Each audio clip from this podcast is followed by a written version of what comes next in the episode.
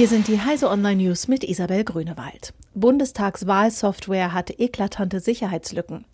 Die bei der bevorstehenden Bundestagswahl eingesetzte Software zur Auswertung der Wahlergebnisse PC Wahl des Herstellers Vote IT ist offenbar nur ungenügend abgesichert.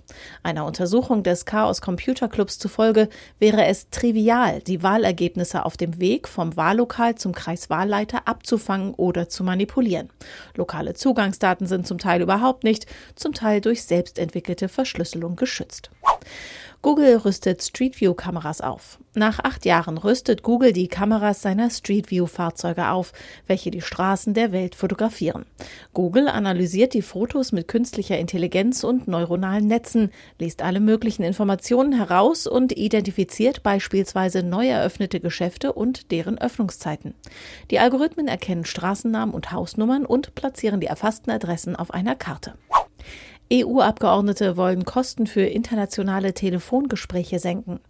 Nach dem weitgehenden Aus für Roaminggebühren wollen EU-Parlamentarier weiter an der Preisschraube drehen.